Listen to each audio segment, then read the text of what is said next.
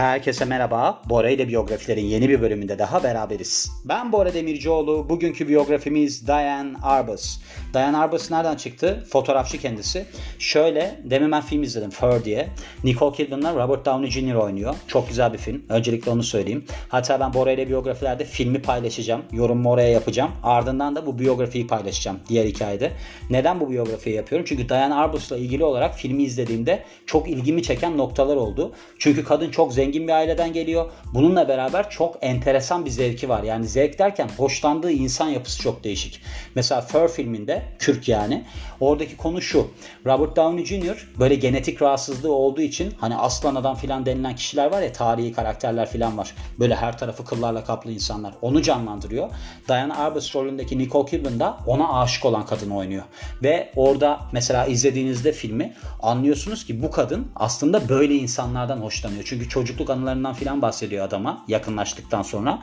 Diyor ki yüzünde diyor leke olan bir çocuk vardı diyor. Ben parka oynamaya gittim de diyor. Benim gördüğüm en güzel şeylerden birisiydi filan diyor. Yani kadının böyle algısında bir değişiklik var. Ve aslında baktığınızda zaten siyah beyaz fotoğraflarıyla meşhur ve siyah beyaz fotoğraflarındaki ürkütücülükle meşhur bu kadın. O açıdan ben filmi izledim. Filmi izledikten sonra dedim ki ya bu kadının sonu ne olmuş acaba? Yani filmde çünkü bir noktada kalıyor. Film çok güzel bir film ama devamında ne olduğunu anlayamadım. Ben de çok merak ettim. Hani kadın nasıl ölmüş, nasıl gitmiş hayatı filan diye. Onun için de bu biyografiyi ekliyorum. 14 Mart 1923 doğumlu. Yani balık burcu. Balık burcu biliyorsunuz ağlak bir burçtur yani. Erkekte yengeç ağlak bir burçtur bence. Kadında balık ağlak bir burçtur. Ve kendisi demin de söylediğim gibi fotoğrafçı. Tanındığı kısımda ne? Aslında böyle anormal kişilerin fotoğrafını çekmesiyle. Mesela sokak performansçıların fotoğrafını çekiyor. Anormal kişilerin yani görünüş olarak mesela cüceler filan gibi kişilerin fotoğrafını çekiyor. O açıdan da çok ünlü o konuda. Ve daha da ünlü tarafı ilişki kurması. Şimdi fotoğrafını çekeceği insanlarla çok yakın ilişki kuruyormuş bu kadın. Yani mesela baktığınızda bu filmde de adamla çok yakın ilişki kuruyor. Gidiyor onunla çay içiyor, bilmem ne yapıyor. Böyle bir hani şey oluyor. Aşk ilişkisine yakın bir ilişki kuruyor. Zaten sonra onun zaten aşka dönüşleri de çok belli oluyor da. Ve devamında hani kendi istediği şekilde fotoğraflar almayı sağlıyormuş bu. Mesela birisiyle çok yakınsanız hani tabii ki onu daha rahat yönetebiliyorsunuz. O açıdan da öyle bir yaklaşımı varmış. Yani aslında şu var. Kadının durumdan rahatsız olması diye bir şey söz konusu değil.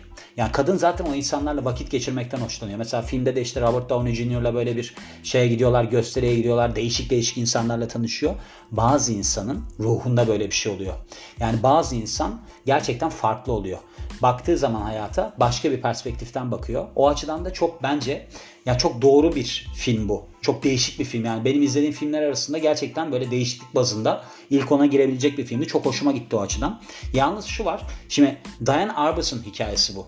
Ben daha önceden bu işte Aslan Adam filan gibi şeyleri Bora ile biyografilerin Instagram sayfasında paylaşmıştım. Hatta bu güzel ve çirkinin hikayesi var. Onunla ilgili olarak da ben bir post paylaşmıştım. Orada demişlerdi ki işte bunun filmi var, adı Fur falan. Hiç alakası yok. O hikayeyi anlatmıyor bu. Bu aslında o yani Aslan Adam hikayesi değil, Diane Arbus'un hikayesi. Zaten başında da diyor ki böyle tarihi bir karakter olmamasına rağmen ünlü bir fotoğrafçı vardı. Bu fotoğrafçının biz şerefine bu filmi çektik diye söylüyor. Yani aslında kadının hikayesi. Zaten devamında da öyle bir şey var. Story of Diane Arbus mu ne öyle bir şey yani devam var. Fur bir şey yazıyor devamında da unuttum şimdi ismini. Yani filmin tamamının ismini unuttum. Ve ardından da kendisi bu fotoğrafları sergiledikten sonra insanlarda etki yaratıyor. Neden yaratıyor? Çünkü aslında hayatın özel gerçekliklerine vurgu yapıyor. Mesela hayatta sizin çok alışılagelmediğiniz insanlarla karşılaşmanıza vesile oluyor fotoğrafları. Ve çok etkili bir aileye yani zengin bir aileye mensup olmasına rağmen genelde çektiği fotoğraflar alt segmente ait. Yani ne gibi işte dediğim gibi sokak performansçıları, işte toplumdan dışlanmış kısmen insanlar filan.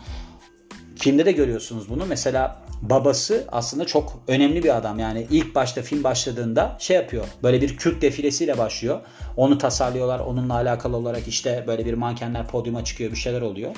Ondan bahsediyor. Yani çok zengin bir aileye mensup aslına bakarsanız.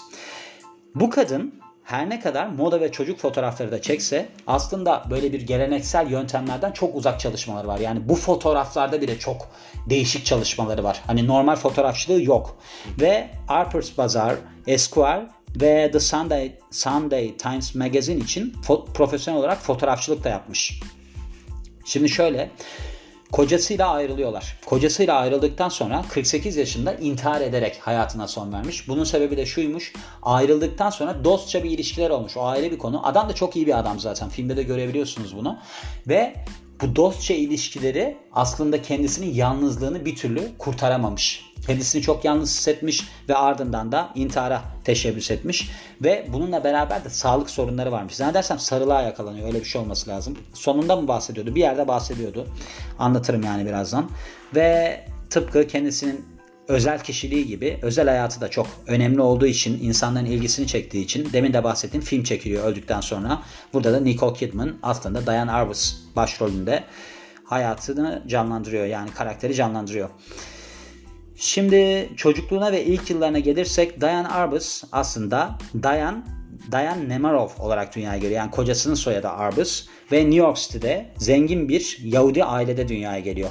Manhattan'da zaten dünyaya gelmiş. Babası David Nemerov ve de annesi Gertrude aslında Russex isminde bir firmanın sahibi. Bir şirketin sahibi. Ve 3 tane çocuktan ikincisi Nemerov'ların. Burada bir tane abisi varmış kendisinin, Howard Nemerov. Bu Amerika'da ödüllü bir şair oluyor. Kız kardeşi Rene de önemli bir tasarımcı ve heykeltıraş oluyor. Hem Diane hem de kardeşleri Manhattan'da bir okulda okuyorlar, öyle söyleyeyim yani. Ve ailesi çok zengin olduğu için büyük buhrandan etkilenmiyorlar 1930'larda gerçekleşen.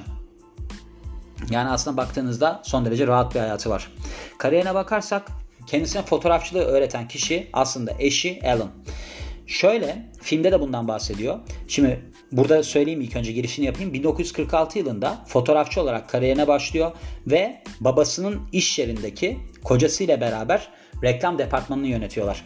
Şimdi şu var, filmde demin de bahsettiğim gibi bir defile sahnesiyle başlıyor. Bu kadın fotoğrafçılık yapmıyor. Kocası fotoğrafları çekiyor. Kadın işte mankenlerin makyajını yapıyor. Yok kıyafetini böyle bir hani şunu giy bunu giy gibi şey yapıyor. Şekle sokuyor. Ve çok zoruna gidiyor. Filmde bunu görüyorsunuz. Çünkü defileden sonra böyle soruyorlar işte siz ne iş yapıyorsunuz filan diye. Nicole Kidman da çok iyi oynamış bu arada. Nicole Kidman böyle çok rahatsız bir şekilde söylüyor işte ben makyaj yapıyorum filan. Hani insanlar da böyle yadırgıyorlar. Orada gazeteci sorular sorarken diyor ki yani nasıl yani tam olarak yaptığınız ne filan. O da böyle ağlayarak gidiyor. Hani ben daha fazla konuşmak istemiyorum dercesine. Hatta babası da çok yadırgıyor durumu. Çünkü şöyle bir durum var. Kadın ikinci planda kalmak istemeyen bir kadın zaten yapı olarak. Çünkü değişik bir zevki var, değişik bir kafası var. O yüzden geride kalmak istemiyor. Ve ardından da bu babasının hani dedim ya reklam departmanında çalışıyorlar. Bunun ardından eşiyle beraber fotoğraf işini, kendi ticari fotoğraf işletmesini açıyor. Ve bu giyim markalarından teklifler almaya başlıyorlar. Ve demin de bahsettiğim gibi aslında Diane kostüm ve makyajla ilgileniyor. Kocası fotoğrafları çekiyor ilk başta. Şu var, çiftin alışılagelmedik bir stili var. Bu açıdan da insanları çok cezbediyor. Ve pek çok böyle şey oluyor. Ne derler? Markalar tarafından teklif alıyorlar. Ünlü bir moda fotoğrafçısı oluyorlar yani ki bu aslında dergilerle de çok çalışma şansı yakalıyor. Çift mesela dergiler Harper's Bazaar var, Vogue var. Bunlarla çalışıyorlar ama Diane hiç memnun değil ikinci konumda olmaktan ve bu profesyonel fotoğrafçılığı öğrenmek istemesine yol açıyor. 1957 yılında Alexey Brodovich'in atölyesine kayıt oluyor orada öğrenmek için. Ve 1958 yılında da Lisette Models New School'da fotoğrafçılık sınıflarına katılıyor. Ne için bunu yapıyor? Profesyonel fotoğrafçılığı öğrenmek için ki aslında Lisette Model'in şeyi, yansımaları ileriki yaratılarında da çok ön plana çıkıyormuş. Çok etkilenmiş yani. Diane Arbus'un fotoğraflarından çok etkilenen Esquire Magazine diyor ki bu New York'un gece hayatının fotoğraflarını sen çekebilirsin. Biz sana güveniyoruz. Ve ardından da 1960 yılında dergide The Vertical Journey isminde çalışması yayınlanıyor. Bu sırada Marvin İsrael ile tanışıyor. Bu da aslında kendisini önemli kişilerle tanıştıran ikinci bir akıl hocası oluyor. 1961 yılında Harper's Bazaar'ın şeyi oluyor. Sanat yönetmeni oluyor. Aynı zamanda da kendisinin fotoğraflarını yayınlamaya başlıyor. 1962 yılında John Sarkovski'nin işlerinden etkileniyor. Bu da MoMA'da fotoğraf küratörüymüş. Öyle bir şey olmuş yani bilmiyorum onu. Ve bu aslında kendisini 35 mm kamerada uzmanlaşmaya yöneltmiş. Bunların ben farklarını bilmiyorum. 35 mm kamerada ne olur ne biter bilmiyorum. 1963 yılında Guggenheim bursu kazanıyor. Bu Amerikan böyle bir tarzıyla, gelenekleriyle alakalı olarak, böyle bir ayinleriyle alakalı olarak, çalışmalarıyla alakalı olarak aldığı bir bursmuş ve bu projeyle alakalı olarak çalışması sebebiyle şeye gitmiş. İlk defa çıplaklar kampına katılmış. Orada bir gidip bakmış. Zaten filmde de ilk başta bir çıplak çiftle başlıyor film bu arada. Orada böyle bir geçmişe gitmeli bir film yani. Orada başlıyor. 1960'ın sonlarında Parsons School of Design'da şey yapıyor. Fotoğrafçılık öğretiyor. Ve eş zamanlı olarak da fotoğraflarını yayınlıyor şu dergilerde. Sunday Times Magazine, Esquire ve Harper's Bazaar'da. 1969 yılında eşinden resmen boşanıyor, Allen'dan.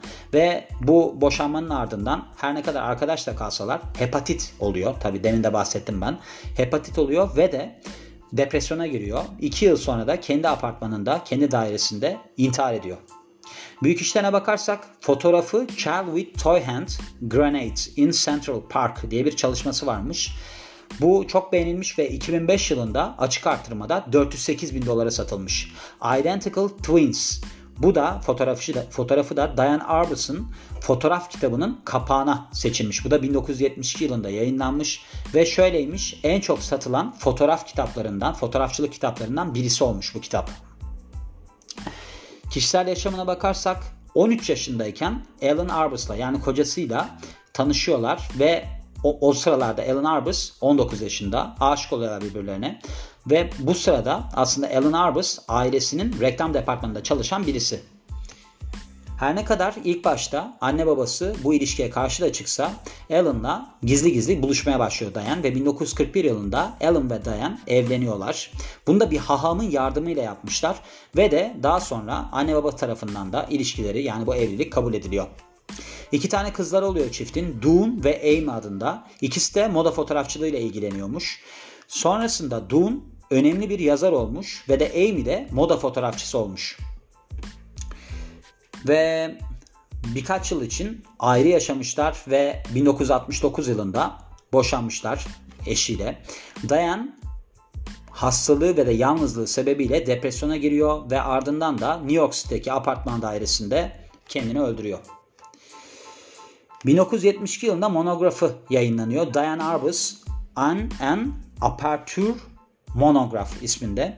Burada da aslında çalışmaları arkadaşı ve de ressam tarafından, Marvin İsrael tarafından yapılmış bunun hepsi, yani baktığımızda. Ve de kızı Doon Arbus tarafından yayınlanmış. Bu yayın 5 dilde yayınlanmış. 2 kere yayınlanmış falan dedim. Trivia, yani ıvır zıvır kısmına gelirsek şöyle, eşi hem ünlü bir fotoğrafçıymış 1950'lerde hem de bir aktörmüş. Sidney Friedman karakterini canlandırmış. Psikiyatrist rolüymüş bu. Bunu da televizyon dizisi M*A*S*H'te yapmış. Bu M*A*S*H bir askeri bir diziydi yanlış hatırlamıyorsam. Bayağı da ünlüydü. Star'da falan yayınlanırdı yani. Ve de Susan Sontag tarafından nihilistlik suçlaması yapılmış kendisine. Yani böyle bir suçlamada bulunulmuş. Yani hiççilik. Bu bir suçlama niye olsun onu bilemiyorum ama. Ve bu suçlamayı da New York Review of Books'ta bir makalede yayınlayarak yapmış. Gördüğünüz gibi bazı insanlar enteresan oluyor yani. Şimdi filmini de izlerseniz, Fur'u izlerseniz, ben başına da zaten bunu hani koyacağım storyline'da. Çok enteresan bir film. Gerçekten hani izlediğiniz zaman diyorsunuz ki ya gerçekten ne kadar enteresan insanlar var, ama işte bu insanlar enteresan oldukları zaman normal dünyaya adapte olamıyorlar bir noktadan sonra. Mesela bu kadın da 48 yaşındayken intihar etmiş. Ben aslında filmi izlerken paralelden de bakmaya başladım. Hani bu kadın nasıl ölmüş filan diye. Çünkü filmin anladım ki ben belli bir noktaya kadar gidecek. Yani kadının ölümü bilmem nesiyle alakalı olmayacak. Aslında sonuna kadar da bakmadım bu arada. Yazılar çıkana kadar. Yazılar çıktı. Ben ondan sonra dedim ki bir araştırayım. Çünkü baktım ki hani bir şey yazmayacak. Bazen filmlerin sonunda yazıyor ya işte şu kadar yaşadı, bu kadar yaşadı, şunu yaptı, bunu yaptı. Baktım bir şey çıkmayacak. Dedim ki ben bunu araştırayım, var mıymış falan diye. Var işte, mesela işte baktığınız zaman hep böyle insanlardan çıkıyor. Sylvia Plath gibi mesela. Sylvia Plath de çok iyi şairdi, bilmem neydi. Kocasına takıntılıydı. Sonra ne oldu? Kafasını soktu fırının içine, intihar etti. O da bipolardı. Mesela bu kadın da normal dünyaya uygun birisi değil. Yani değişik bir bakış açısı var. Belki de sıkılmıştır. Hadi o da olabilir yani. Ona da şaşırmam.